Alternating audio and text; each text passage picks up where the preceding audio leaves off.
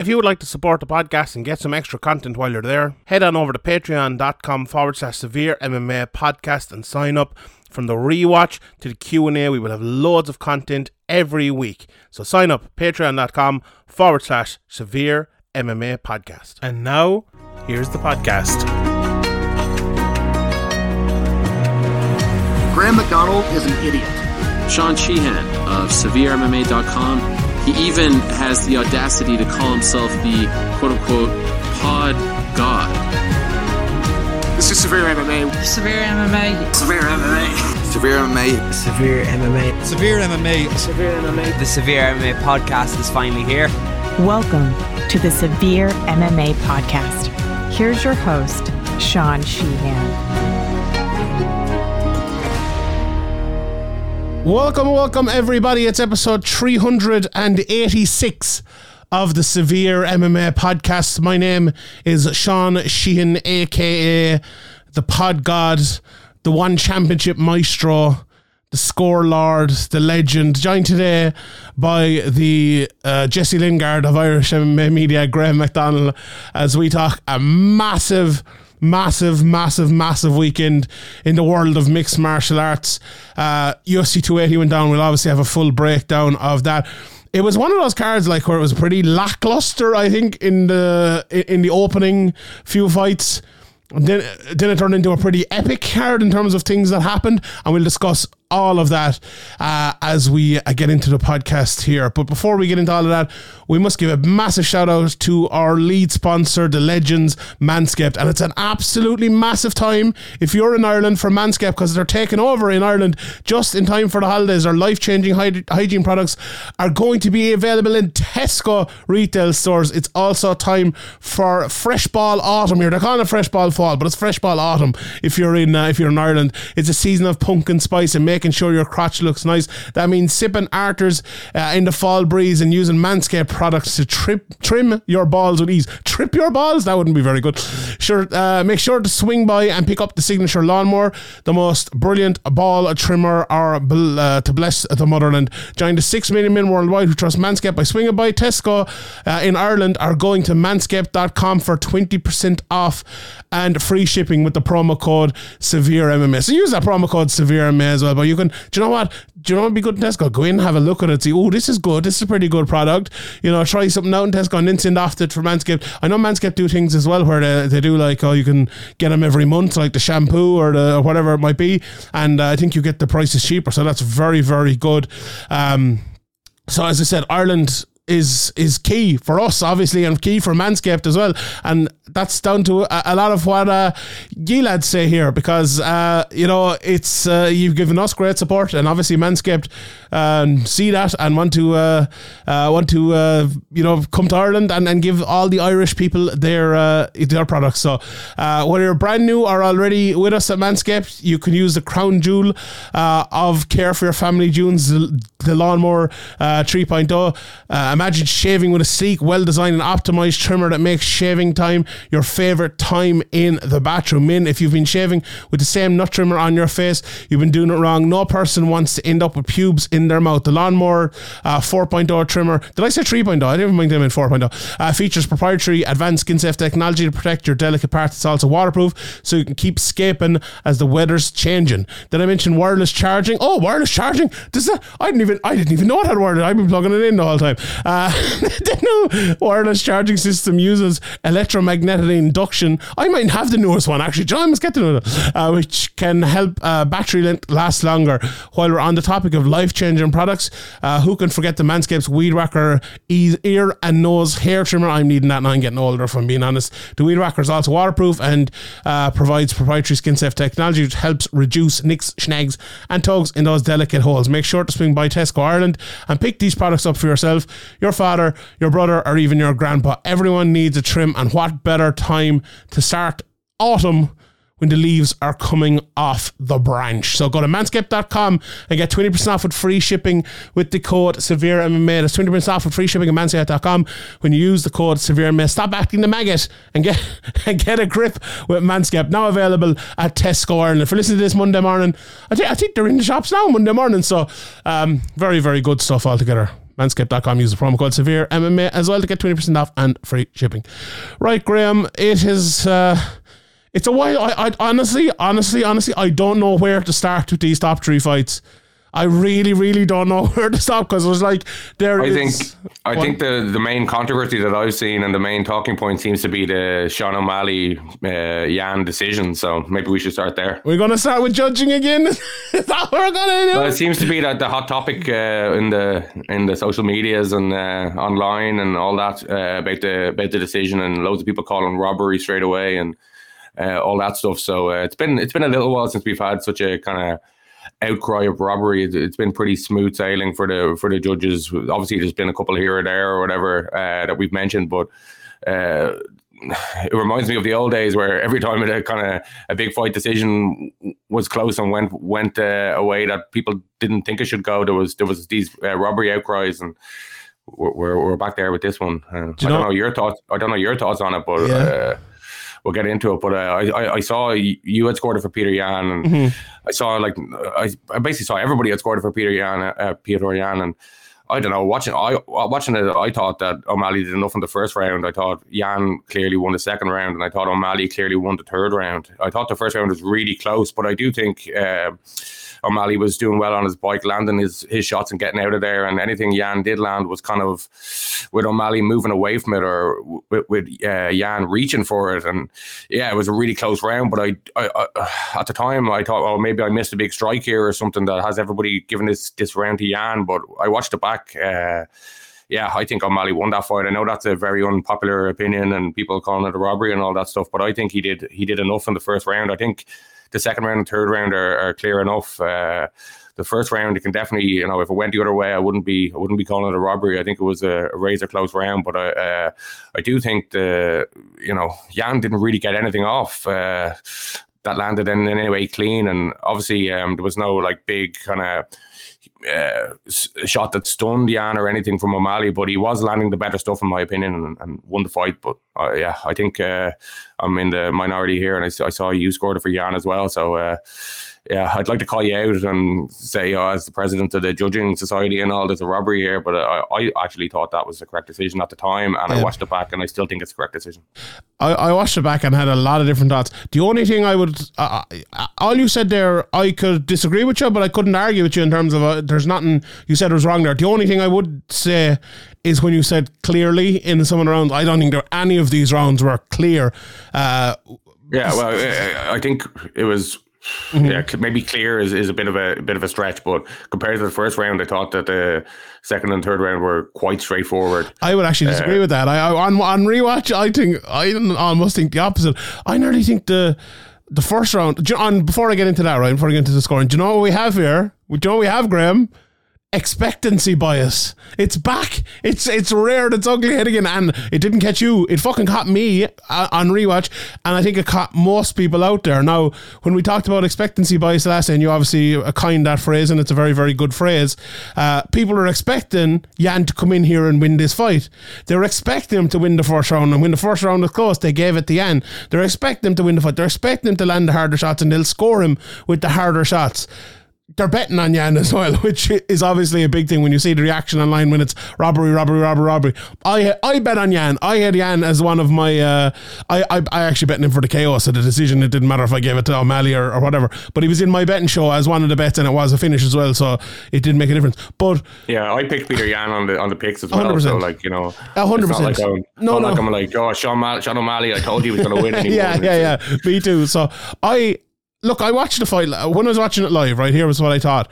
I thought the first round was very close, but I thought Yan just did a little bit better. I thought it was very even on the feet. He got that takedown, landed a few shots um, on the ground, and there wasn't Yeah, much there of a difference in it. in those shots. I, yeah, I would agree, but not much. But when it's very close, I think that made a difference there. Now I'll tell you what I thought afterwards in a second. Uh, the second round, I thought it was like not all Yan, but I thought he landed the harder shots and he did the better work. Uh, and then in the third.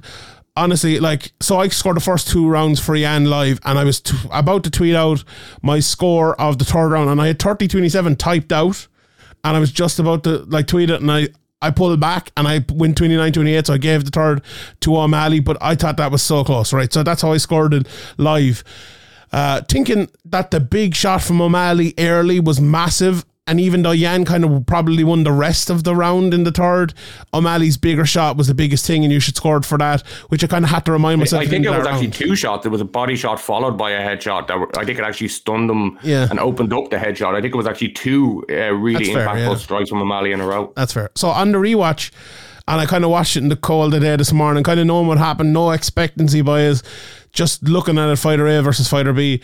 That first round, I couldn't have been more wrong. Like it, this is the first time in a long time where I'm thinking, what the fuck was I watching? Scoring that first round for Yan. Uh, O'Malley definitely won that first round, like without a shadow of a doubt.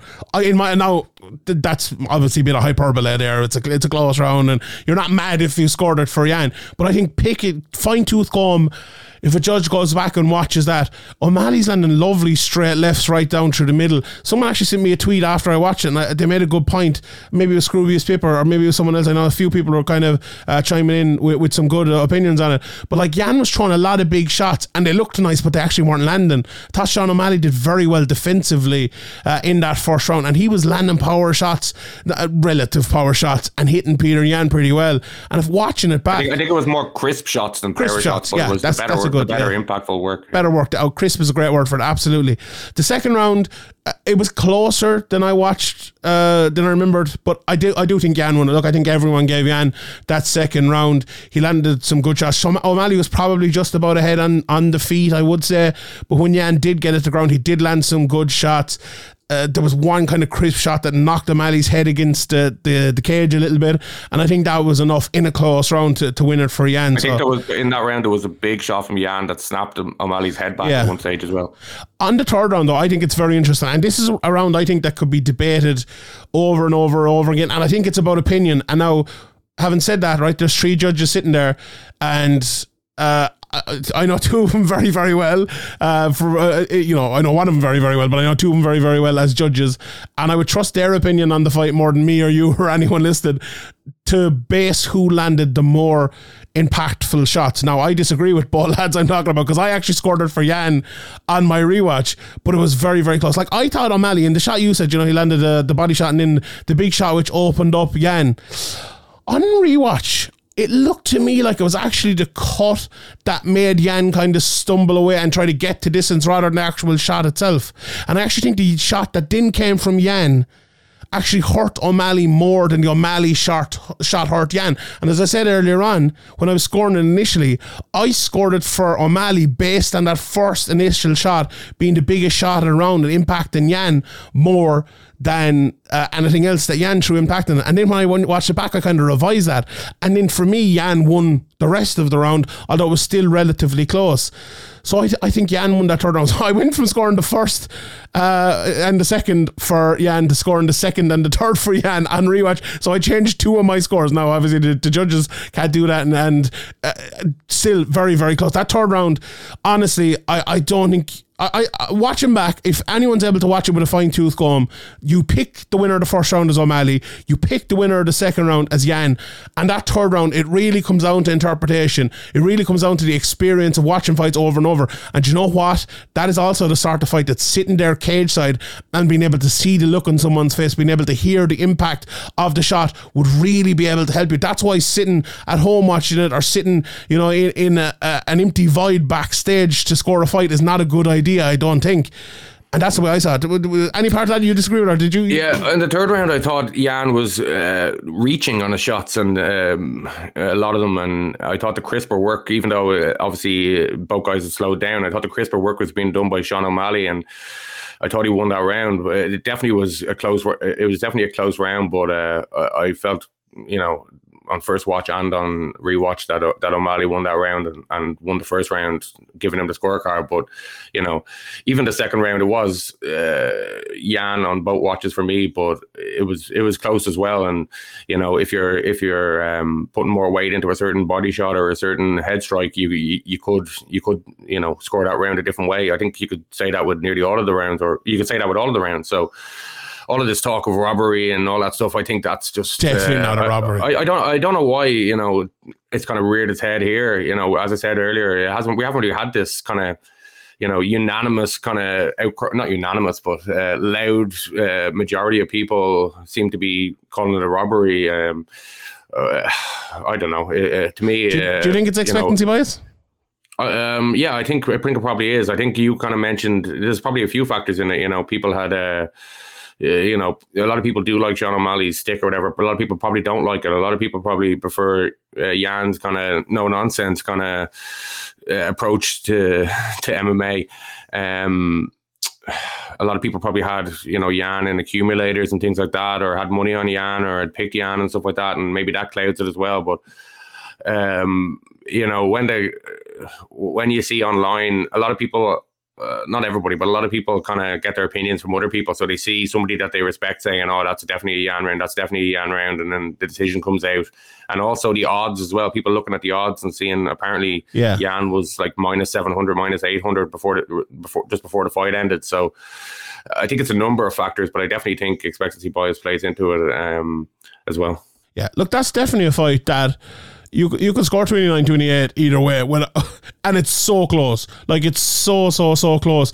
Like there's there's no doubt about it. If you look at that fight uh, that third round and you say well Sean O'Malley did the more damage. If you look at the like the physical damage absolutely I can see that every day of the week. There's absolutely no problem with that. I scored it from the first time round. Like let's say if I went back and I just rewatched the first round then I'd have a 29 28 O'Malley. And I could still have a 29 28 O'Malley. Honestly I'm very very torn still on that third round. And it's it's a close fight. This is not a robbery like did I had someone saying, uh, sending me a tweet today, and they're like, "If you don't call this out for what it is, you're an absolute shill in the back pocket of the UFC and all this." And I'm like, I'm just trying to say the truth here. Like, I had Yan winning. I, I, I, I had the person who you all said won winning, and I watched it again, and I had him winning again. And it's possible to score at 30 27 and make a good argument for it Yes. and not to be wrong. know I mean? Absolutely, I'm, I nearly did that last night without without a shadow of a doubt. But let's talk about the fight itself. I suppose it was, I thought it was a very very interesting fight. Like Yan Early was leading pretty well, and he was landing some leg kicks, but th- those straights from O'Malley were really really good.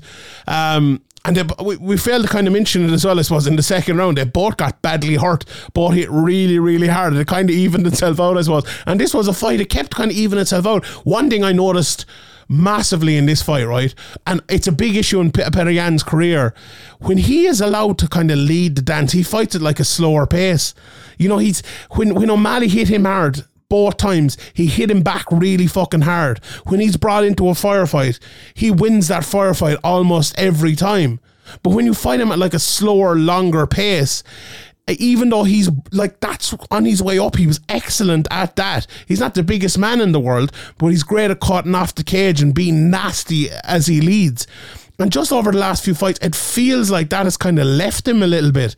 And uh, Yan, I don't know, maybe he needs to.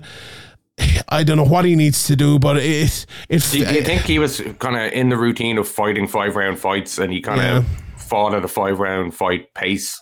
I, I maybe because I said it before. I tweeted out like if Yan fights at a bigger three round pace, I don't think O'Malley would be able to stand up to it. And like if you think about it, like Yan probably threw uh, how how many one hundred percent shots do you think Yan threw in that three round? Like ten? Like Yeah, you're probably right. After being tagged is when he kind of Yeah. you know did his best work and threw his threw his best strikes. And I suppose that's part of that is O'Malley thinking I have this guy hurt and kind of moving in and maybe becoming the aggressor and not not staying on his bike like he had been doing successfully in, in my opinion. yeah. Uh, yeah, so uh, it kind of you know does one does one lead to the other, or how much is it O'Malley and how much is it uh, Yan? You know, uh, O'Malley letting his defensive guard down and Yan, uh, you know, swinging for the fences. Yeah, that's true. Yeah. O'Ma- Yeah. O'Malley was very good though. Like he, he got into the fight even more. He started landing his jab really well. Obviously landed that knee that cut him and hurt him.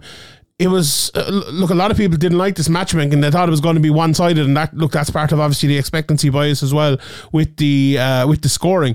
But God Almighty, Yan. Uh, or sorry, O'Malley proved that he is a top fighter in this division. There's no doubt about it. I think after this, it was an absolutely phenomenal performance. Whether you had him winning or whether you had him losing, he he stood up to it physically. He showed he had a chin. He showed that he can tactically work against a guy like Yan. And He actually showed really good composure when he was hurt as well. Yeah, he, he definitely did, and it, that's a learning fight. Like we had a few guys with learning fights, I suppose, uh, on Saturday night. And it was definitely one for him.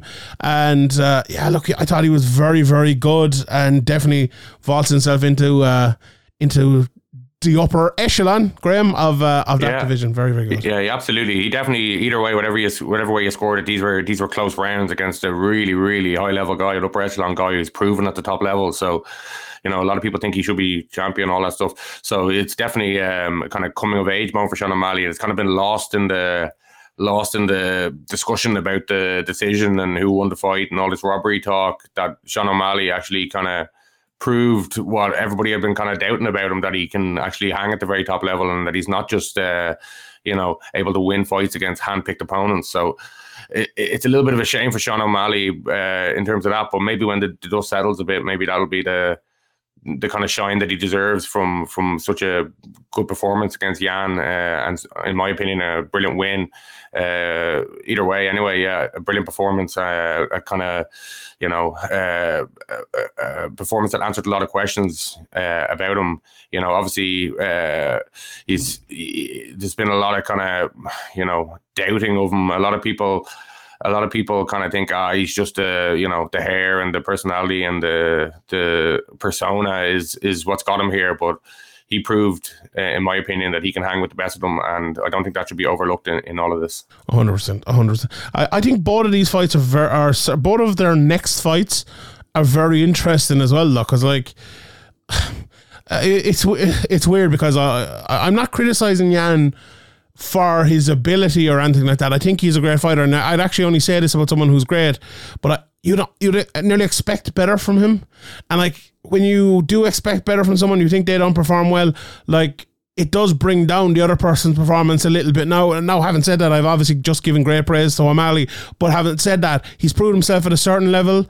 Wh- What level did Yan fight in that at in, at in this fight, and what level will O'Malley fight at in his next fight, and what level will Yan fight at in his next fight? So very, very interesting to see where both of them go. There's talks of O'Malley versus Chito Vera. I think that'd be a good fight. It'd be a very, very interesting one uh, if he doesn't get a title shot, and obviously we'll talk about that in a second uh, when we talk about the co-main event. But let's talk about the main event. Um, because this was such an interesting fight and it was a way more one-sided than I was expecting to be honest. And I I picked Makhachev to win. He he actually did all of the things I expected him to do to Charles Oliveira but he did them in in a way more dominant way uh, than I expected. Like Charles got hit hard very early. And we were talking on, on the previous show about the striking and everything else. And now the lads were kind of giving out to each other and saying, uh, you, you know, one lad was saying that Charles was going to destroy him, and the other lad was saying that, uh, you know, Ian and Ian and, and Harry were kind of going back and forth at each other. And I was kind of saying, like, Jesus, lads, we don't, we actually don't know what's going to happen. Let's see what happens. And we saw what happened. And what we saw was that Islam Makhachev was just a better striker than Charles Oliveira. And Charles Oliveira didn't have the, and I, I mean this very, very strong, you know, Charles Oliveira didn't have the ability to adjust his game plan to beat someone like Islam Makhachev. He just didn't. That was the absolute crux of this because he pulled guard early in the first round. I know they, they were calling on- I'm not getting into the commentary now because someone like literally unsubscribed the other day and goes, it's because you talk too much shit about the commentary. And you know what? Fuck them. I'm going to continue to do it, but not at the moment. Um, the commentary was like, "Oh, he took he took him down." He did not. Charles Oliveira uh, pulled guard early in that first round. You know, Islam tried to pass, and Oliveira got up. It wasn't Oliveira that got up himself again. It wasn't Oliveira threatening. He did absolutely nothing there. Islam dominated him in the clinch. Islam took him down. He was on top for a long period. He landed ground and pound. Charles was training with absolutely nothing apart from a, a laid up kick. Early exchanges again. Islam was winning. Clinch again. Islam was winning. Out on the feet. Islam was winning technical battle. And Charles Oliveira was fighting at range, but not fighting the range fight he needed to fight. Dropped hard and submitted basically after that. It, it was it was like as if Charles Oliveira was expecting to go in there and do what he does to all those other guys uh, against Islam Makhachev, and he just was was completely outmatched in this fight. Like completely and utterly outmatched. Everything that Oliveira does, he's like berserker style on the feet because he's not afraid to get the fight to the ground. He he tried to do that at the start. Makhachev hit him with one left hand. Then it turned into a technical battle, and Makhachev was just better than him in that technical battle. When the fight went to the ground, Makhachev was just better than him on the ground. He he absolutely uh, did nothing uh, on the ground. Did Oliveira, and it, it wasn't that he didn't. And he actually tried hard everywhere with all different things. It was just that Makhachev is so superior. And this may sound like me downgrading Charles Oliveira or giving out. A, it's actually Makhachev is just so good that he could do absolutely nothing. Like people look at Makhachev and go, "Oh, he's the next Khabib." Makhachev is a far, far, far superior striker to Khabib. He's a far superior all-round MMA fighter. Khabib unbelievable, you know, Sambo fighter, unbelievable wrestler, did this like power pressure thing that was able to get people to the ground and he was able to win fights in a very specific way. But Makhachev is an all round fighter. There is no bad parts of Makhachev's game. There's may, maybe like an elite striker with good takedown defense could beat him in a striking match or maybe something like that. It'd have to be a very, very, very good fighter to beat Makhachev. But when you when you're like um I don't. It's hard to describe what Charles Oliveira. He's like a dangerous fighter. Like he's a finisher. We've seen Oliveira in the last few fights show like weaknesses. He's not like a, he's he hasn't been a dominant fighter over his last four or five fights or whatever. He's almost lost nearly all of them, while still being unbelievably exciting, unbelievably effective, uh, effective unbelievably good. But he came up against a guy who is the elite of the elite. Like this is this is different gravy. Like this is this is like you know some pre- team in the Premier League goes on like a five uh, game win. Man United, let's say they go on a five game win streak. They find a way to beat teams. You know, they they find like this striker who's you know head scoring loads of headed goals with good crosses from your unbelievable left back or something, and then they play Man City and lose five 0 you know, that's what this is. That's what this is. And Makhachev was just an absolutely different level to Charles Oliveira. Graham, on the way into the fight, you talked about Oliveira and seeing him, not necessarily him giving up, but seeing him outmatched and beaten.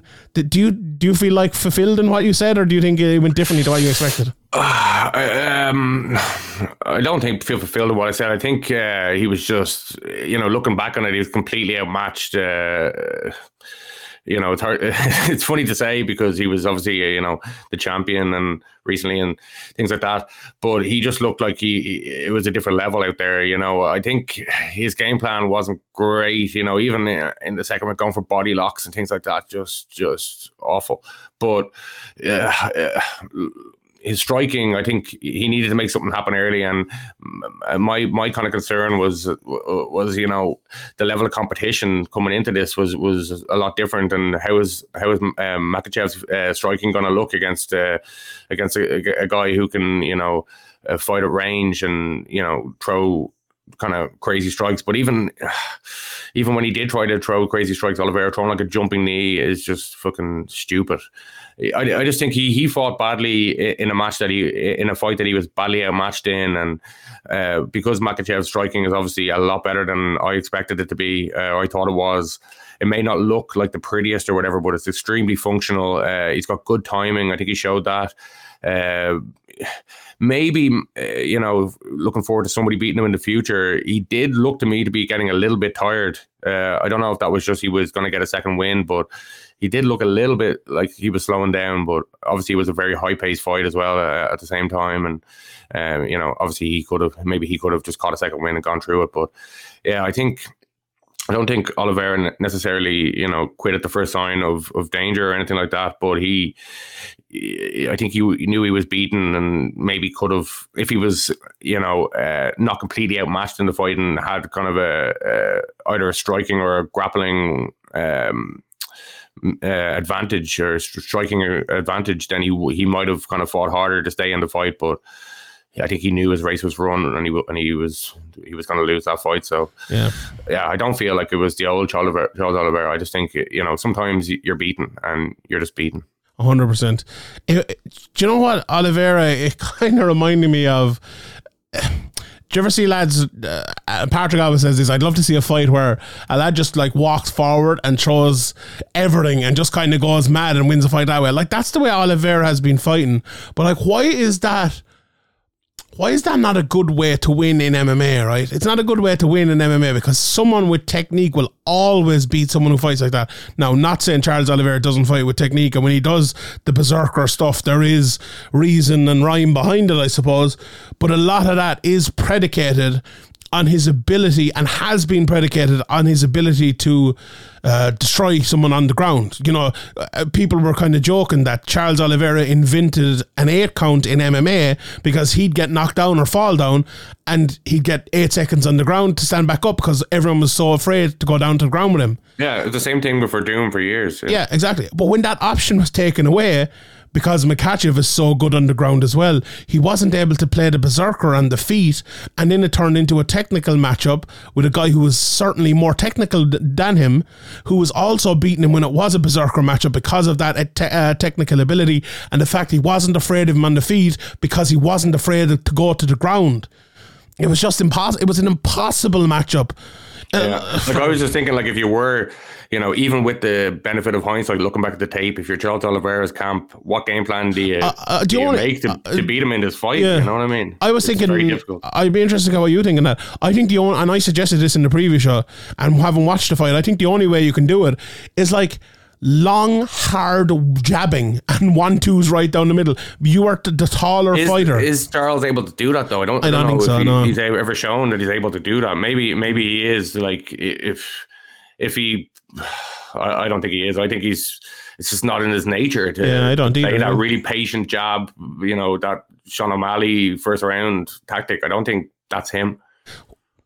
Other than that, I'm stumped. like, like play the berserker and try to knock him out, but that didn't work. He tried to do it early. Maybe he should have stuck to that and you know kill or be killed type of thing, like he did in his last few fights.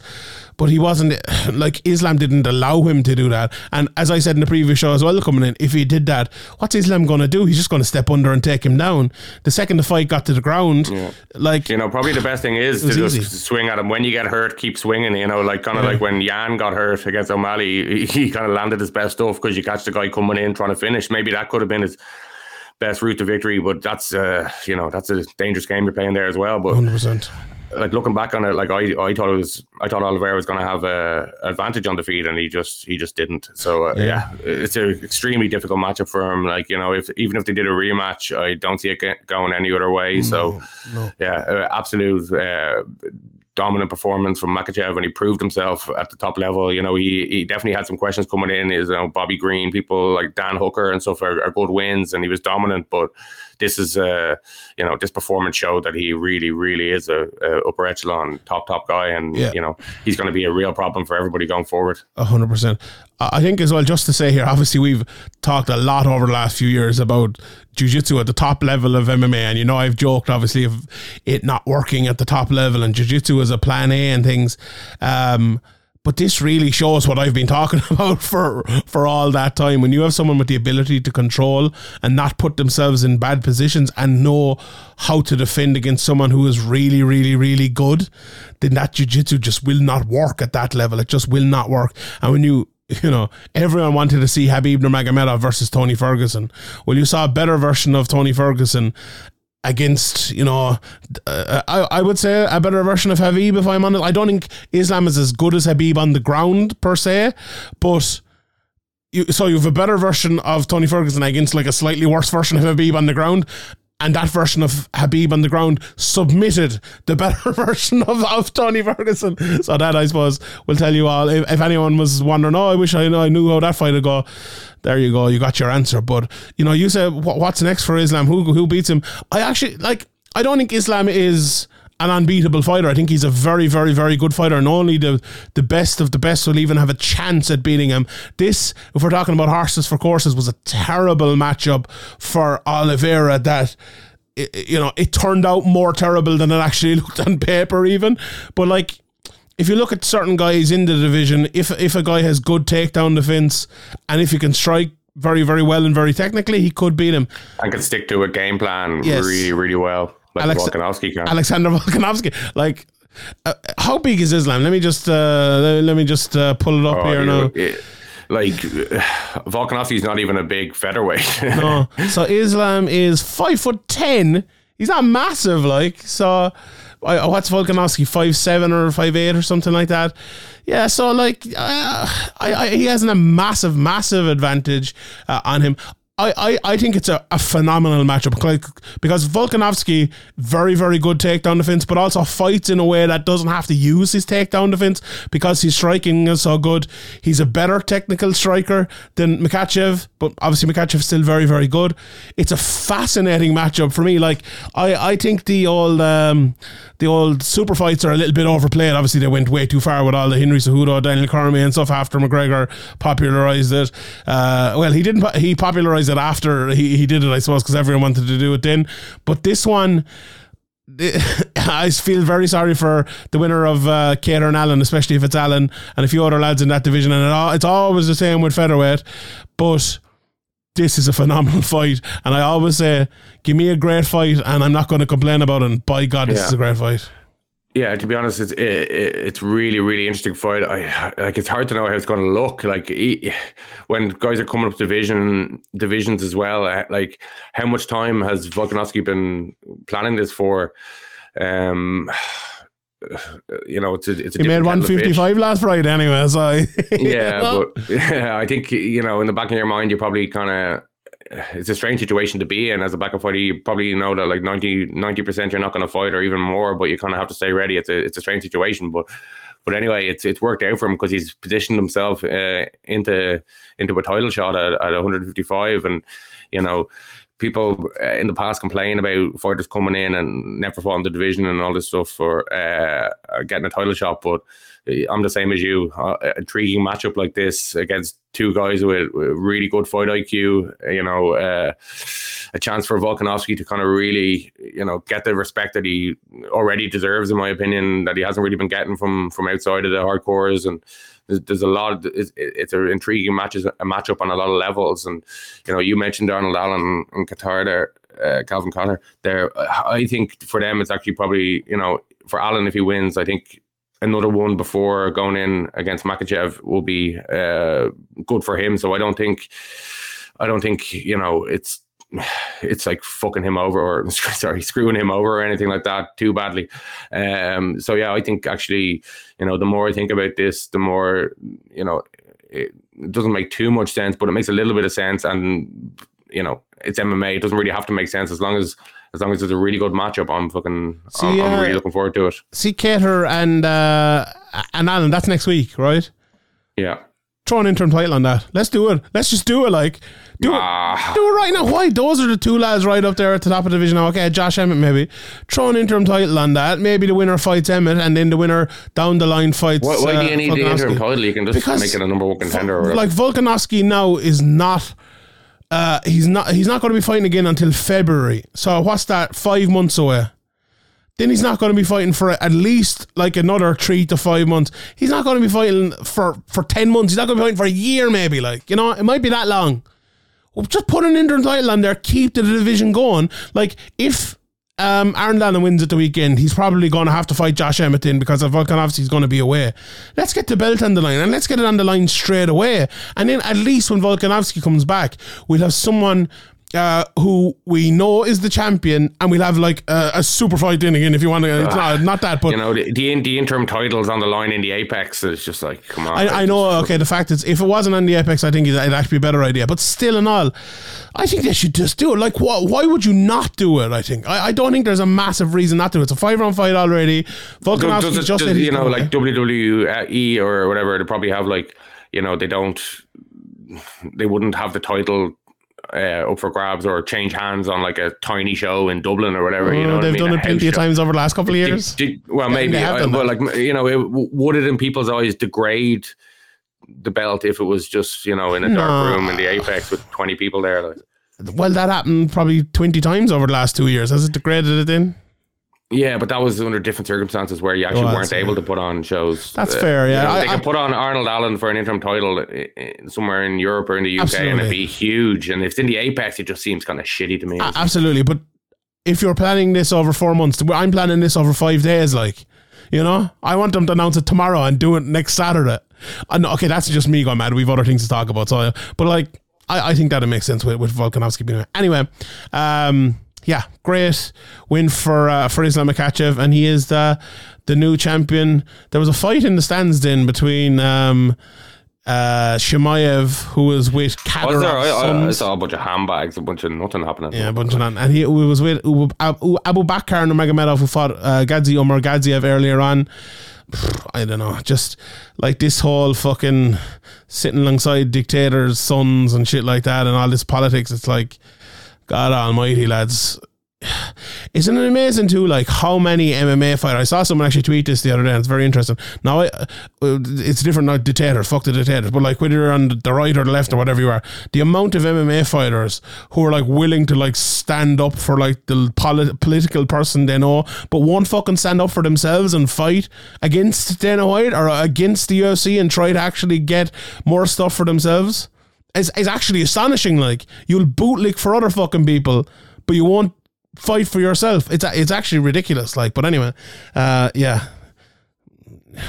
And I wonder, I wonder why they're doing that as well. Anyway, um, we will go on. Sterling and Dillashaw. This was an absolute sham of a title fight. If we're being honest, um, take nothing away from Sterling. Look, he went in and he won and he did what he needed to do. So I'm not giving out about Sterling. And it's I feel I actually feel really bad for Aljamain Sterling because like if he gone in and just won this fight and it was a normal fight, it actually probably would have been like a little bit of not not necessarily a coming of age for him, but he had the, obviously the end disqualification and you know the whole Oscar Sterling thing and all that, and then. Obviously, it was a very close fight the last time out, and people were talking about the 10 8s and robberies again and all of this shit. Uh, and if he had won this, at least there would have been none of the talk after. And he did win it. And there isn't that sort of talk for Sterling. But like the fact that this was just a joke of a fight because Dillashaw went in there injured. And not only did he go in there injured, he told them he went in there injured. Like, he told Marc Goddard in the back, and I I think Marc Goddard is the best referee in the world and has improved no end over the last few years. But like, why didn't Goddard or the commission or whatever in the background say, okay, so you know you're going to dislocate your shoulder, you have a badly dis- uh, bad shoulder injury. Well, you're Uh, not fighting. But they wouldn't. They wouldn't have said it like that. Like MMA fighters going into fights, they always have injuries, and they always say, "Oh no, it'll be grand. It'll be grand." Uh, it, it just But he did tell her. He, he said like yeah, he, Goddard he said he had some problem, but he said he probably said uh, it's only you know twenty five minutes. Uh, it'll, be Uh, fine. I I, you know, he, he- they lied to themselves and say they'd be grand. That yeah, that's Going in that, okay. Fair enough. Yeah, may, maybe. And I'm not like I'm not. I'm I'm actually like. I'm actually not criticizing Goddard too much, and I'm not criticizing TJ too much either. But like, it's a, it, someone in there should have taken a decision not to have us a, a sham of a fucking fight because that's what it was. It was an absolute sham of a joke of a fight. Like Dillashaw said it afterwards. Oh, I'm sorry, sorry for the division. I held it up. Like what TJ Dillashaw was doing here, and make no mistake about it, right? He was getting the last big payday of his career and he knew very fucking well. He was like, I'm gonna go in here injured, I'm gonna lose. He like he lost on purpose. He absolutely went in there knowing he was going to lose. Took a big payday and was like, Thanks for the cheese, good luck. Which is like grand, I'd probably do the same if I'm being honest. You know? If I was injured, I go in like I go in five seconds, tap out. He fought on, he was tough or whatever you can say TJ Dillashaw. But this was a sham of a fight. Like I paid 30 quid for this fucking thing. People over in America paying uh paying 100 quid or a 70 quid or whatever it is. And this is what's delivered up it was I thought it was a joke to be honest. I thought it was an absolute farce. Like what are the medicals beforehand? Like what are the medicals beforehand? Like we Well, like Michael Bisping's in there fighting with one eye, and they think he's fighting Yeah. in there with two eyes. So like, is there's obviously not.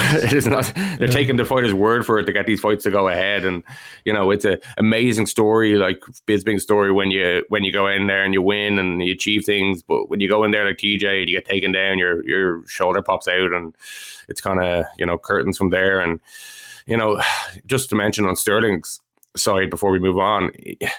I heard his corner shouting "No mercy." He needs to just have no. mer- He needs to be going for a key lock or a, a Kimura or Americana on that or, shoulder. or or right type kick or something, you know. yeah, you, you know, you need to, you know, just fucking have no mercy, as his corner were saying. Just be ruthless in there and just rip that fucking shoulder if if if you can. You know, maybe. You know, he knew he was going to win or whatever, but the, you know, we saw Charles Oliveira lose and lands a big up kick. You know, if that lands a bit harder, maybe he knocks the guy out. We've seen it before. We've seen guys winning fights get hit with a, an up kick and they're out. Like there's there's still ways you can lose that fight, and you've got to be ruthless. You've got to be absolutely ruthless. But from TJ's point of view, you know, maybe it was a fact like you're saying. Oh, it's just like oh, I know I'm going to be, I'm, my shoulder's going to pop out straight away, and it's going to take the payday. Or maybe he's lying to himself, and he's like, I've been resting this the last few weeks. I'm, you know, hoping for the best, saying actually it's going to be fine. It's only it's only you know, and I'll knock him out in the first round. It'll only be less than five minutes. Don't it'll be fine. You know, I, I I don't know if I totally agree with you on the fact that he definitely knew he was going to lose. I think these fighters are delusional. Like they have to be delusional in their self belief. You know, they gotta they gotta just have like this kind of blind spot. Uh, and we've seen guys go in with, with injuries they shouldn't have gone in with before and actually win fights as well. And it's a great story. I mentioned the Bisping thing as well. You know, the, it, it's easy to say afterwards when it went so badly when straight away you get taken down your shoulders out and you're, you know, pops back in, pops back out and all that stuff. But, uh, yeah, maybe, you know, maybe he was, maybe, he, maybe you're right. And, you know, I should be more cynical about it, but maybe you know I've seen these fighters up close. They are, they are really kind of you know optimistic about their Yeah. about themselves and their I- injuries and things like that. I'd normally say that as well, but the fact that he did tell Goddard like we know it's going to pop out, it felt Did like he was- say that, though? Did he say that, Well, though? Uh, Goddard said he said it, didn't he? So like, it, Oh, it felt oh, like he uh, was defeated. sure. It felt like he was defeated going in there, and like he didn't fight like a lad who was trying to knock him out with one hand. You know, he he didn't seem that way either. Like. I don't know. I, maybe I'm just maybe I'm being a bit harsh on it, but I'm, I have to come I'd say it's a lot of pain when your shoulders in Oh, definitely, weird position. As a lad with a bad trying shoulder myself. and trying to post on it and frame. Oh, Yeah. fucking nightmare. I, I, hundred percent. Like I sympathy in that way for him, but like, I ca we can't say it wasn't a sham of a fight. Like I've lots of different sympathies in lots of different ways. He didn't earn, he earned his money, and I feel sorry for Sterling that he didn't get a proper fight. But look, he got his money and everything like that as well. So no harm, no foul. Probably thinking if I pull out of this and probably never get a title shot, I don't really deserve this title shot. Yeah, yeah. In, Oh, in all 100%. honesty, you know, uh, I think most fighters would have went in there. I don't think Does you know a lot of people don't like Dillashaw for a lot of things he did over the years with Alpha Male Yeah. team and Drugs. you know uh, drugs and bans and you know even people just don't like him in general. But I think you know. Uh, nearly all fighters would have would have went in. Um, you know, he's he's been a champion before. He's kind of uh, faded from relevance and kind of luckily or you know uh, undeservedly been put in this position. And I think he probably thought he could he could you know have a small chance of going out there and getting a knockout and before his shoulder popped out. But obviously he got taken down straight away and it popped out. So. Uh, it was pretty much over from then, and basically, like you Yeah. said, it was just a just a waste of time from then on. Yeah, and look, Sterling did what he needed as well, and, and fair play to him. John, one, yeah, just- did he though? I don't know. He should have. Yeah, I think he should done have done more. He could have done more. I think one big thing as well. It is a strange position to be put in though It as is. well. He was kind of looking at the ref at one stage, being like, "Do you want to stop this, or am I gonna, yeah, what's going on here, mate?" I uh, I'm do you know I was a bit surprised that there was a lack of like we have an EPO cheat in the uh, in a main event or as a main event in a title shot uh, in the biggest card of the year uh, kind of talk here. Because like I'm not a big one for the the drugs like uh, for uh, in terms of like I'm not I don't get my high horse about USADA and all of that. It's just I, you know I'm I don't feel as strongly about it as other people. Ah, but, like, TJ you know, Dillashaw people- is an admitted EPO cheat. Yeah, but if people like the like, if people are pop- popular, you know, like uh, it's no problem. They Mm-hmm. forget about it. Like you know, Donald Cerrone, you know, failed a drug test before. Yeah, but it- it- that- not even not even random. Like you know what I mean? And uh, people just never talk about that. Or yeah, yeah, I don't know. I think, Mm-hmm. But like this, that was a bit different because like, okay, that was a long time ago, right? And you know, I'm sure he denies it, or it was like uh, to cut weight or whatever. You know, Jon Jones denies it, and you know, people denied Lance Armstrong for a fucking decade. But TJ Dillashaw is like an admitted EPO cheat two years ago, three years ago. so you're saying people should lie about it and just pretend they didn't do it. It'd be better. for him, honestly, it'd be better for him. I'm not. That's. I'm not saying that, but you know, you know what I mean. Like it's.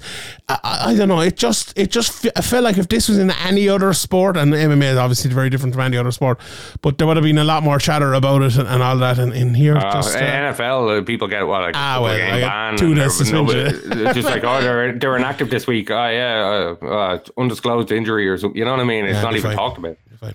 All right, let's move on. Talk about the rest of the card.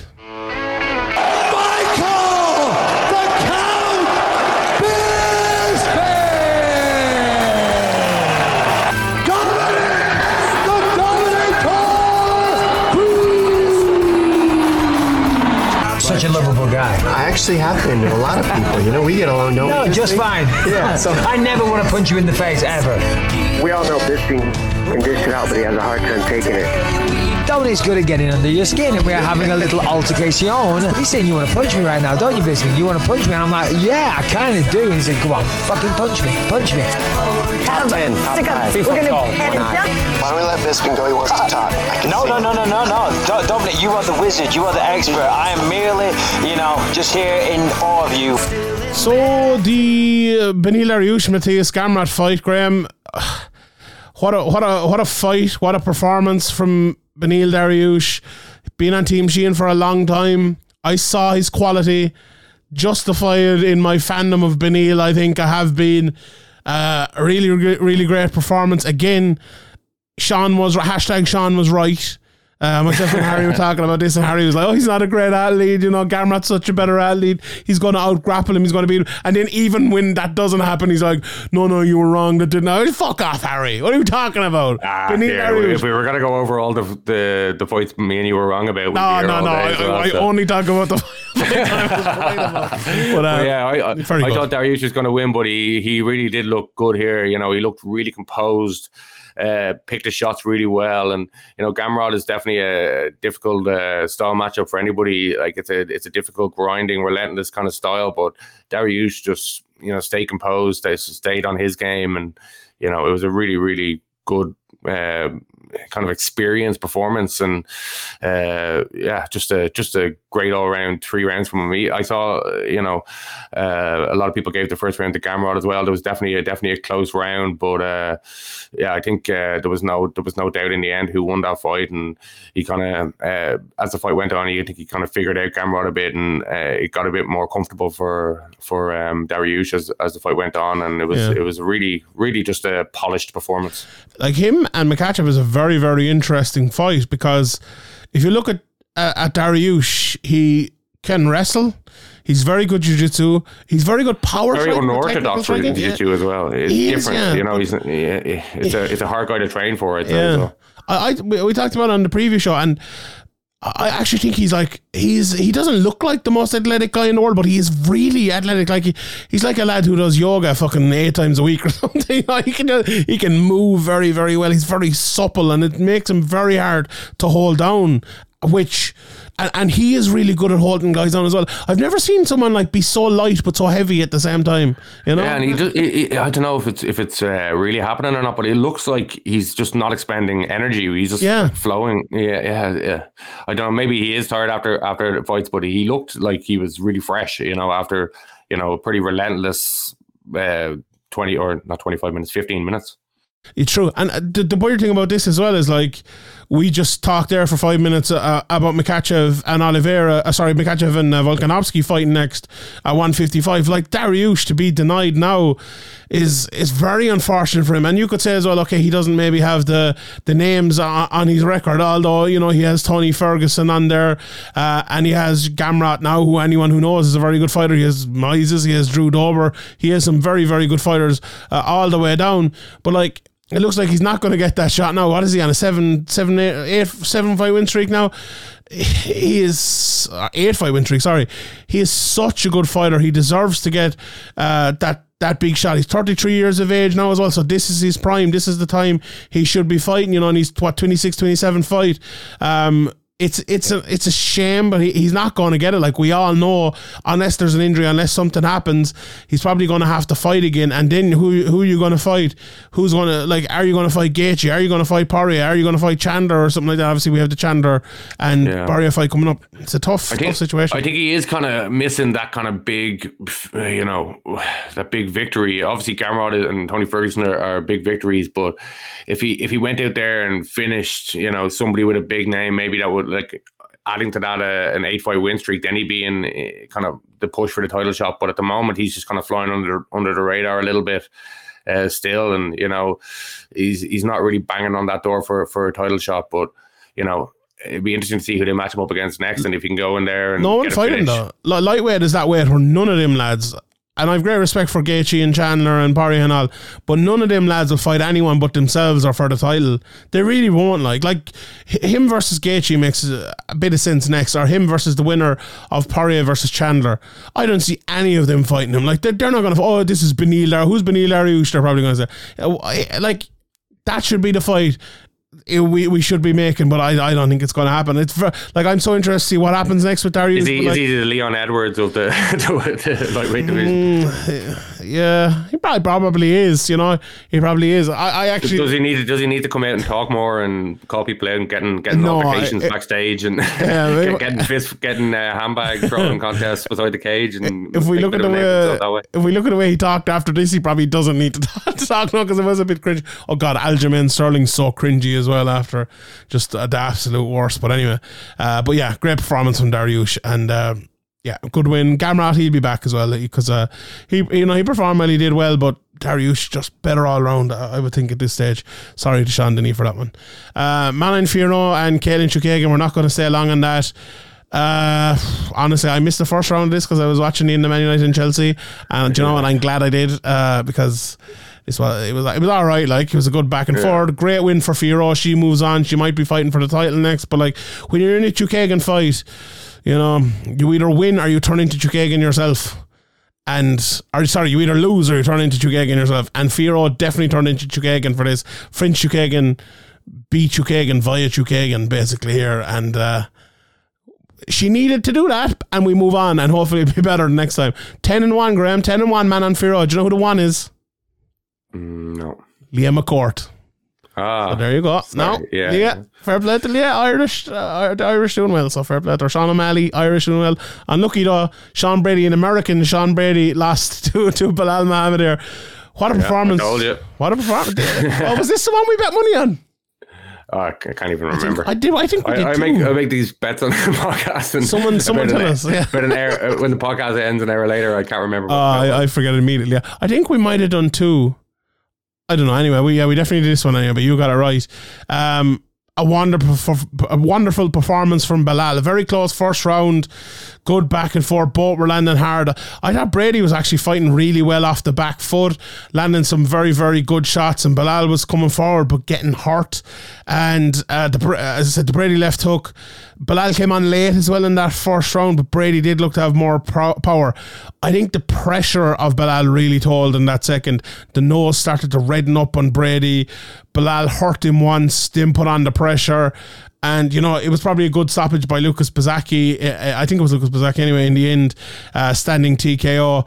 But uh, Belal, like when you're when you have the ability to stand up to the power shots that Brady lands, and when you have the ability to pressure him in such a way that he can't get out, and it just intensifies and intensifies and intensifies, and everything that Brady throws is just getting ate by Belal, who keeps coming forward and forward and forward. That's the sort of fight. If you're if you're Sean Brady and you're the very importantly you're 15 and 0 that's the sort of fight. You need to probably be 15 and 3 to win if you get me. Like this this loss will do him very very well i think. I think he needs to have a fight like this in the future again to see how he can live up to it to change things to realize i've been in this situation before. I need to do this this and this in the preparation to change to, to when I get there again, I'll be able to do that. Very young still in his career, his first loss uh, and all of that. He's only, what, 29 years of age. He'll be back. But for this time, it was Belal Muhammad's time. You know, 25 fights into his career, 34 years of age, beat Vicente Luque, Wonderboy Thompson, Demian Maia before this. What a run he's on. What an unbelievable run. And he needs to be right there or thereabouts now for, for a title shot and another phenomenal performance here, Graham. Were you surprised in any way by this? I know, like, uh, I was surprised it ended the way Yeah. it did, to be honest. Yeah, me too. I thought it was going to be a, a decision, uh, you know, for Belal, but uh, I think Sean Brady maybe I don't know if uh, it was the kind of relentlessness of Muhammad that tired him out, or or maybe he's carrying a little bit too much muscle in his upper body that it's hard to to kind of sustain such a pace, and maybe that was part of Belal's thinking that he that he's going to slow down if if I if I put this pace on him, and for me it worked. Uh, the standing TKO. Like at one stage, I was like, "But Belal Muhammad, for his sake, better hope he he gets this, this stoppage here because he's throwing a lot of output, and if he doesn't put him away here, he could be extremely tired after this." But I think he saw that Brady was also tired, and that probably you know played into the the this is my moment to make it happen from Muhammad. And I actually think it was a good stoppage. Usually, I prefer for the you know the ref to kind of let the guy fall or take a knee even, but. I think he there was so many shots and he just was was kind of eating them and when he did have his hands up he wasn't really blocking them uh, intelligently. So I do think it was a good stoppage. I think it was a really good performance from Belal Muhammad. But uh, as you said, I don't think it was you know all that bad from Brady. I think there's a lot of things he can go back and take from that and uh, you know improve in the future. So yeah, I think as you said, a, a bit more experience. Maybe he could have he could have won that fight or nearly nearly definitely gone to a decision anyway. But uh, definitely uh, a really good performance from Belal Muhammad, and he's another one who's kind of been going under under the radar. Like you look, you mentioned a couple of his recent wins, like uh, very good wins, and uh, another good win here against an undefeated guy on a, on a big card. So be interesting to see who who he gets matched up against next as well. Yeah, it looks like they're doing Leon Edwards and Usman rematch in London in March, I think it is. So that's a long way. That's what five or six months away as well. Like, another interim title in the Another Apex. interim title, another interim title. but uh, yeah, he'll, he's probably going to need to take. Uh, uh, he's probably going to need to take a, another fight here. And uh, let me just have a quick look at the rankings here and see who's see who's there or thereabouts. But you've Colby and Chimaev are supposed to be fighting in London. That's obviously a bit too late as well. Gil, it's Gilbert Burns matched up, is it? Gilbert Burns, yeah, that's interesting. I don't think Gilbert is matched up, is he? Yeah, maybe the Gilbert fight uh, makes it. Let me just look here. Yeah, no, I don't think Gilbert is matched up. Him versus Gilbert does make a lot of sense. It's a tough fight though for Ma- for Muhammad to have to take, but I suppose in a division that But if you good- want to get into a title shot, these are the kind of guys you got to beat. yeah. God, just him make him versus Shavkat Rakhmonov. Let's let's see how let's see how that goes. That'll be a fun one, but uh, I don't. Uh, poor Belal. Yeah. yeah, he wouldn't want to do that for him. But yeah, very, very interesting and a great win there for uh, for remember the name Belal Muhammad. Uh, I almost forgot his name there. Was Uh, Caio Borralho, my guy, went went in and he beat uh, Mahmoud Muradov. Some you know. Look good on the feet, look good on the ground. Nothing too much to, to write home about. Uh, another good performance from uh, Borralho. Definitely a guy to keep an eye on there as he kind of rolls through. As he said, I don't, he kept like ranking himself and the other lads around him. He's like, "Oh, I'm ranked like number 27. He was ranked number 29. I want to fight number 23. Where the fuck is he getting these rankings from? Is that Sherdog or Fight Topology, Matrix or something? Or uh, North Sherdog- American rankings or something. yeah, Sherdog only do the top 10. And actually, I see the Sherdog lads talking about how they do the rankings, and it's actually really fucking intelligent. I, I wish the actual rankings were as intelligent as the lads who decide the Sherdog rankings. They're actually really good at it, and I, I must say, I'll give them a compliment for that. I, I don't What are you saying about the, the Instagram pages voting on the UFC rankings? Are Yeah, not doing a good job? Know the the uh, 805 the Heat in Florida is uh, the, their disc jockey is doing a great job. And voting they're not on top of things, no? Yeah, not Mikey from uh, Mikey, Mikey, Mikey the dog from uh, 804 8 the Heat. That's that's he's like for, for Mikey. That's what it is. But anyway, uh, oh fuck, Nikita Krylov. God Almighty, I've never been as frustrated watching the fight. He he could have finished Volkan Ozdemir about five times in this fight, and he just clinched and badly tried to take him down every time. I was. No, I did have a bet in this the fight. First round, the first round, finish, though, but uh, God how did you score that first round? I It was can't- I don't care. I can't remember. I Rocked was- him, and but Krylov kind of was going for a rear naked choke. He had it under the chin, but it, to me, it looked kind of Oh, a yeah. strange angle. I, uh, for me, I didn't think it was as close as maybe the the commentators would. No, have he didn't have a great. Yeah, he didn't have a great. Uh, I can't remember to be honest, but I would. Yeah, Yeah. I'd, Ozdemir probably won it, but Krylov won the rest of the fight anyway, so it didn't make much of a difference. But uh, Yeah, it's really uh, Bad Ozdemir's really a one round fighter. Like if he doesn't is, get it yeah. done in the first round, it really just all falls apart, and we, Yeah. we saw that again. eat, pray, Krylov. Uh, Abubakar Nurmagomedov then. That was a kind of a shite fight against Umar Gadziev, Petrosyan. I kind was of just- illegal knee in that one. Oh, there was, yeah. actually, was that that one? Uh, Yeah, took was the a legal knee in that one and in the the Lina Länsberg. Yeah, they took the. Oh, that, yeah, actually, that was good refereeing. It was uh, Bosacki again, wasn't it? Who the, who It was the same ref in both. Uh, Yeah. I think he must have said, thought that the uh, in the first fight, in the women's fight, that Yeah. it was a more, impactful powerful, strike more than it was yeah. in the. and it was, I think. I, I think he made the right decision on both counts, to be honest. Uh, so I, I thought he good, did a good job. I think most people agreed with that. Uh, Petrosyan fight, not great. The Karol Rosa Länsberg fight. Länsberg almost knocked her out early. Uh, and then obviously there was a couple of 10 8s and it turned into a majority win for Carol Hosa. So fair play to her. And then we had Mah- Muhammad Mokaev. He got the look. He dominated this fight for the most part, apart from the end of the second round where he was kind of caught in a choke, but not really. Got the arm, armbar, armbar. We're 2022 and we still have armbars. But uh, I'm not impressed by Mokaev's performance here at all. I'm impressed by him. He's a great fighter and f- fantastic fighter and fantastic prospect. He needs to stop this bollocksing because this is MMA and you will get caught bollocksing like he was, like looking into the crowd, trying, like not even natural, like trying to do the thing, you know, where you put your hand in front of your eyes and you're like, oh, where did that shot go, man? It landed in him. And uh, oh my God, he needs to stop. He needs to stop that shit because it's another, not impressive. Another thing that I like, obviously, he went in there and won, and it was like good to get the time in the cage against a guy in his 20th fight and all that. But and he, like, he, you know, he'll come out of there and learn a lot of things, but he's going to have to work on his. Uh, how easily his back was getting taken. You know, as, as you move up the divisions, people are going to snatch your back and choke you out real quick if, if you give them an opportunity, like or if you give them easy opportunities, like it seemed Malcolm Gordon was given. He seemed to take the back in without too much, uh, you know, effort a couple of times, and obviously he uh, uh, Muhammad was able to fight out and get the armbar. But as as you go up the levels, uh, I know he's only he's only eight and zero now, and he's very young, but hopefully they keep him on the kind of slow and steady track because uh, he definitely, you know, there was there was definitely holes in in his performance there that will be exploited as you as you go up the division. And he needs a loss. He's the sort of fellow. Who, the loss, uh, loss would be the best thing that could ever fucking happen. To him. Even even taking a little bit of time from fighting so regularly and putting more time in the gym, maybe on on certain aspects of that fight. You know, uh, you know the as I said, the way his back was taken so easily a couple of times uh, that's maybe it was just him being reckless because he he kind of knew he had to beat the Gordon, but you know, in a moment somebody can snatch your back uh, and and sink in a choke, and then and then you know you've you've fucked up the whole thing with your with your messing. So maybe that plays into it, but you know that's something he's got to learn as well, as you said.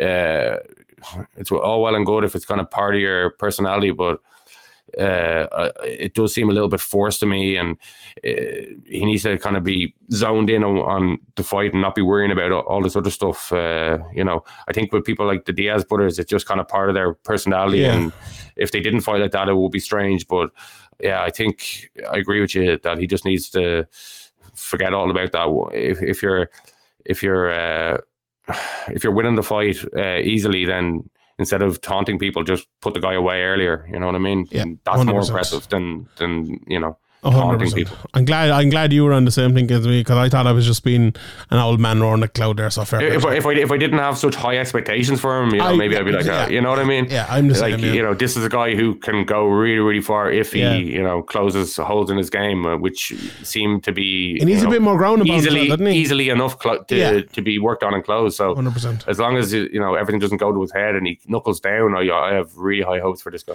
Knuckle down now, Mohammed. Knuckle down. You know. We know all about it next year when you're playing number 14.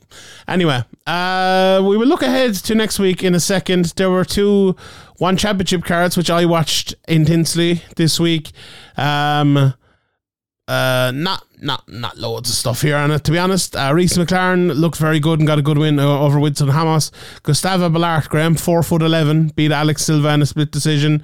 Uh, Eko Roni Saputra. If you don't know this guy, he's fucking unbelievable. He's seven and one. He's won seven first round finishes in a row. Beat Y2K there. Looked very good. Artem Belakh got a win there uh, as well, and there was a few Muay Thai fights and stuff like that. Then on the second card, we had um, some very interesting fights. Um, there was Shamil Gasanov, 13 and 0, beat uh, Jaewon Kim, who knocked out um, Martin Nguyen a couple of fights ago. That Gasanov is unbelievable. Like he he he reminds me a little bit of, of Makhachev, I suppose. Uh, very, very good on the ground, throws big wild shots on the feed as well. Um, very good fight. Jeremy Miado, Daniel Williams. Daniel Williams like a kickboxer, and Jeremy Miado out kickboxed him and uh, put on a very very good uh, win there. And Noel Grandjean beat Leah Bivens. But I suppose the biggest fight from the weekend, the one championship, John Lineker and Fabricio de Andrade, uh, and even enough fight at the start. Uh, I actually did a, a review of it over on Sherdog, so if you want to listen to that whole thing there. But the fight ended in the third round with um, a, a grind stroke by Andrade to Lineker, which broke his uh, grind shield. And I think they were like looking for a replacement, couldn't find one. And then John Lineker was just riding around in pain. At the time, though, Lineker had been like badly beaten. His eye was closed, looked really, really bad. Um, and the fight was stopped and ended in a no contest. So, not two good cards from one championship. Not great. There was some good kickboxing actually on on both of them. I'm, I'm mad kickboxing fan now, Graham. Absolutely, uh, you know, I'm mad into the Muay Thai because I'm being forced to watch it for sure, dog. But it's actually pretty good to be honest. So, um, yeah, good stuff from one championship as always. Next week then. UFC and Bellator. The UFC is Calvin Kattar versus Arnold Allen, which we spoke about a second ago. Other than that in the cards, not much. Uh, Tim Means versus Max Griffin, not a bad fight. Andrei Arlovsky is on the fight. Chase Hoop on the card. Sorry, Chase Hooper is back as well, and I can't really, I don't really see much after that. Who do you think wins that Kattar Allen fight, Graham? Ooh, you know, I think on the feet, probably maybe Allen has a bit more power, but Kattar is a bit more uh, technical.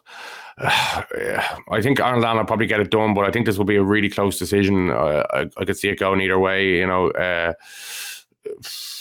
I think it's uh, it's a really difficult one to pick. I think it's going to be, you know, close rounds all the way. It could be three two either way.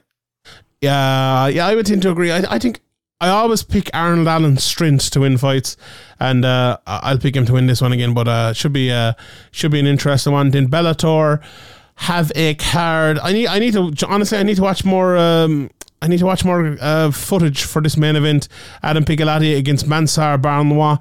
Um, everyone's talking about Mansour being very, very good. He's won a lot of fights in a row, fighting over in uh, FC, and other places. I haven't seen a load of him, to be honest. Well, people are probably saying, What are you talking about? Um, I saw his. I think he was on KSW. He fought years ago and was was impressed with him. But you know, I'm looking at his. Uh, yeah, it was KSW. Uh, he lost to. He's lost to Buchinger and, and Gamrot years ago, but he's won all these fights since 2000 and what. 16, so he's on a very, very good run there. Uh, on the undercard, there's some, you know, a lot of fighters that we know around here, some SBG fighters, some UK fighters as well. Sal Rogers fighting Tim Wild, you know, fun local UK fight. Um, Andrew Fisher's on the card against Justin Gonzalez. Daniel Scatizzi, obviously, he's fighting out of SBG, and he's fighting David Gallon, so that's uh, that's a bit of a step up there for uh, for Scatizzi. Uh, I believe Thibaut Gouti is fighting Alfie Davis. That actually should be a fun fight. Simon Biang against Draga Subarchke. Costello Van Steenis is buried in the middle of this fucking card.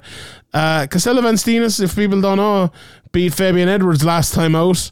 Uh, and Fabian Edwards is in the main event here, and Costello, I don't know, it's even, do people even know he's on the card? Luke Trainer's on the card, Nicola Ciolo's on the card as well. But the one, I suppose, Graham, we're, we'd be most interested in Fabian Edwards versus Charlie Ward, a fight that's been talked about for a long, long, long time. Um, a friend of mine actually he follows Charlie Ward's like strength and conditioning coach on uh, on Instagram, and he sent me like three different videos of him. Uh, like preparing Charlie, and he seems like a really smart guy. And Charlie seems in unbelievable shape. He sent me one last night. He was in like a um, a jacuzzi, and he said he was eighty nine point nine kg, so I think about thirteen pounds overweight with five days to go, which you know isn't isn't too too bad for a one eighty five pound fighter, I suppose. Uh, so Charlie by all accounts, um, Ian talked to Kieran Davern as well, didn't he? And he, by all accounts, Charlie is in unbelievable shape and has put in the camp of his life for this fight. And you know he'll need it. It's a tough matchup against Fabian Edwards, but big fight here for Charlie and a fun, fun should be a fun striking matchup against Fabian Edwards, Graham. Yeah, I think you know for it, it could be a fun strike-up match, but I think for Charlie, uh, the route to victory here is to put on a relentless kind of wrestling display, frustrate Fabian, make him worried about the takedown, even just push up against the cage and dirty box him. I think out, out in the open, I think uh, you know Edwards is, has an advantage, and you know uh, over the years we talked about Edwards maybe needing to let it go, uh, let the shots go, and. I think uh, you know he's going to have to do that again. He's going to have to let the shots go here. If he's hesitant, he he could easily get pushed up against the cage and kind of uh, worn down by Charlie Ward here. This is obviously a huge fight for Charlie. He's been, as you said, he's been kind of kind of trying to position himself for this fight for a long time, and he's obviously uh, you know working working hard to get into shape and put in a, uh, a long training camp, uh, as you said, and he's looking in he's looking in really really good shape. So. Uh, I definitely think Fabian has a, has an advantage on, on, on the feed here, but I think Charlie just has to make it dirty, has to make it relentless, has to go back to the kind of the the grinding style and just frustrate Fabian out there and make him hesitant to throw uh, and that's his route to victory. But uh, yeah, it's definitely it's definitely a difficult matchup for for for um, Charlie, especially you know with the range striking on the feet. He has to he has to kind of take that away from Fabian if he's going to win this fight, in my opinion. Yeah, I think you broke that down perfectly. Like if you stay at range and let Fabian fight like a long fight, it's probably you know it's probably not going to end well, not for Charlie, but for anyone. But Charlie has been fighting a lot recently, like as you said, relentless. You know, it's his, it's his nickname and all, but you know, going forward, pushing the lad against the cage, taking him down, which is a big departure, I suppose, from what Charlie Ward was on the way up, which was just you know a big hard striker. He's turning you know into a that sort of relentless, well-rounded sort of fighter, and that's. uh you know, definitely a path to victory there, but like Leon or uh, Fabian Edwards, sorry, is going to be a big, big favorite here, and uh, it's uh, yeah, it's very, very interesting matchup. Like Fabian as well, it's a massive time him. You know, Leon is the champion over in the UFC. He he beat Machida last time out. If he gets this win, he can't be too far away from uh, from a title. I remember I asked Scott Coker. Um, if he was like thinking about doing Leon Edwards, I think it was, ver- or, I keep calling Leon, Fabian Edwards versus um, Machida, I think it was at the time. This is like a few months ago for the title. And I remember he said, Oh, yeah, that's definitely something we would think about. Or he, well, he wasn't against it anyway. So, like, they do think of Fabian, I suppose, in that in that talk. Now, it's funny with Costello Van Steenis, the lad who just beat him underneath. Like, I know maybe that's a fight they make as well if Costello wins on this uh, on this card. So, uh, interesting times ahead for uh, for Fabian and a big fight for him as, as well as a big fight for Charlie. And, uh, you know, Irish MMA you know, we have uh, obviously Charlie there, and we just had the Bellator Nikolai, Nikolai, as Nikolai, you meant, yeah. or uh, yeah, Daniele, or not, not, not Nikolai, Nico. Uh, yeah.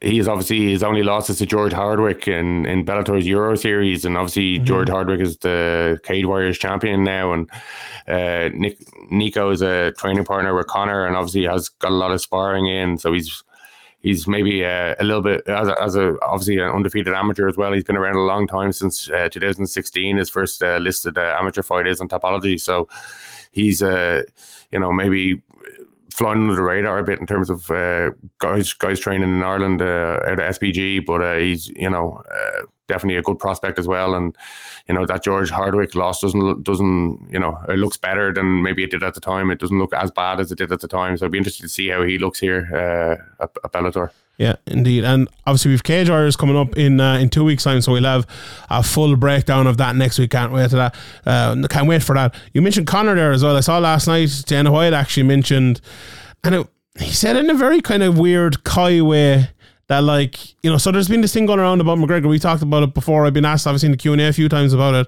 uh, that like he hasn't been tested in USADA in a year or something like that. And Dana White basically said last night that Conor's going to need to do six months in USADA testing before he can fight.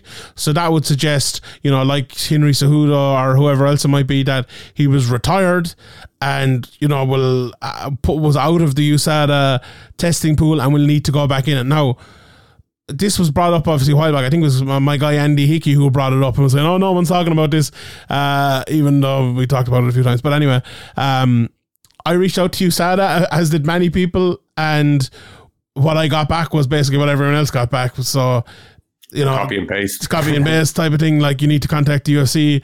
We don't say who is in or out of the testing uh, pool. But what Check we will say, Check yeah, what, yeah, no, what, what, we will say is the website is correct. So they basically confirmed that McGregor hadn't been tested uh, in the last year, uh, which is is interesting. I'd like at the start, I was kind of thinking, right, we were in the middle of the pandemic did was there a breakdown of communications between like the Irish testing or the you know whatever it might be in USADA and I was I, I don't know what way was it was kind of working out but it looks like I, I'd be very like someone needs to answer this like Dana Dana was asked the question but in a weird way where he kind of didn't really answer it like I would love, uh, you know, if I was interviewing Conor tomorrow, it'd probably be the first thing anyone would ask him, I suppose. But like, uh, I'd love to know what was the reason. Like, was it like, oh, I'm injured, I broke my leg, uh, fuck this, I'm, I, you know, I'm, I'm retired, take me out of the testing.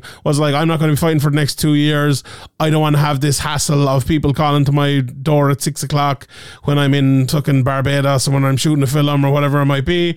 Um, I'll, when I come back, I'll give you six months notice. I'll come back in, which is like, you know, you can either agree with, disagree with that. You could take your own opinion up on that, but it's definitely, uh, it's definitely a story and definitely something I suppose that will be talked about over the next while. But um, yeah, it, uh, it's USADA is in a very interesting place in the UFC in the moment all around, and maybe it's a hot topic or uh, or uh, a speaker's corner that we need to talk about in a while. But uh, yeah, it feels like it's in the weirdest place it's been since it kind of came. But anyway, um, slap fighting, Graham. What do you think? Oh, you a fan? Just brain damage fighting. Brain- don't know. pr- brain yeah. damage slapping. competitive CTE is an absolute fucking joke. Dana White giving out about Ben Fox, then calling him a goofball and all. He calling someone a goofball when you were putting on fucking slap fighting, you absolute embarrassment. But uh, yeah, it's it's it's it's actually like pretty disgusting if I'm being honest. It's rotten. Like MMA and boxing and combat sports are all like they're the tenant they're based on is being able to intelligently defend yourself. Like that's literally what we talk about in MMA. If someone's not intelligently defending themselves, we stop it.